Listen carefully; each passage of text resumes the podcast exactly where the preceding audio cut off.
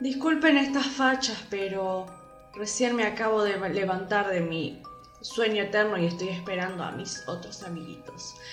Espero que estén muy bien. Como todos saben, este mes es octubre, el mes de Halloween.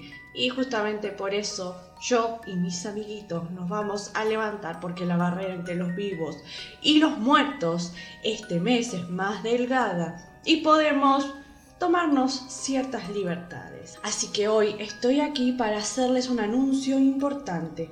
Como les dije, el mundo de los vivos y los muertos este mes se va a juntar y el mundo de los vivos de Espablog con el mundo de los muertos de aquí de zona de escalofríos se ha juntado para crear una colaboración durante todo el mes que se dividirá en cuatro convocatorias que durarán una semana cada una, como ya se mencionó en la primera eh, convocatoria que se anunció la semana pasada.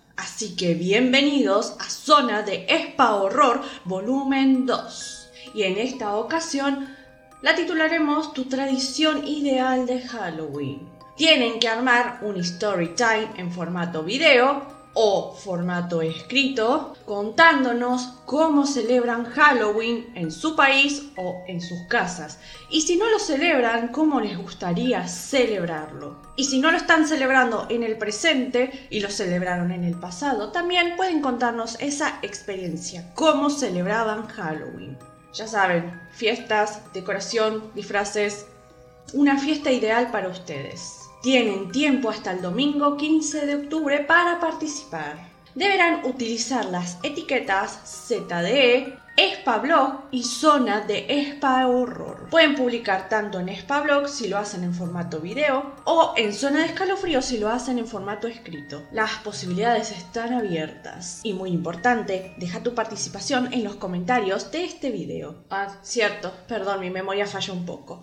Se me olvidó mencionar que en Zona de Escalofríos también pueden publicar videos. Así que es hora de iniciar la fiesta de Halloween. Yo ya estoy lista porque ahí vienen mis amiguitos.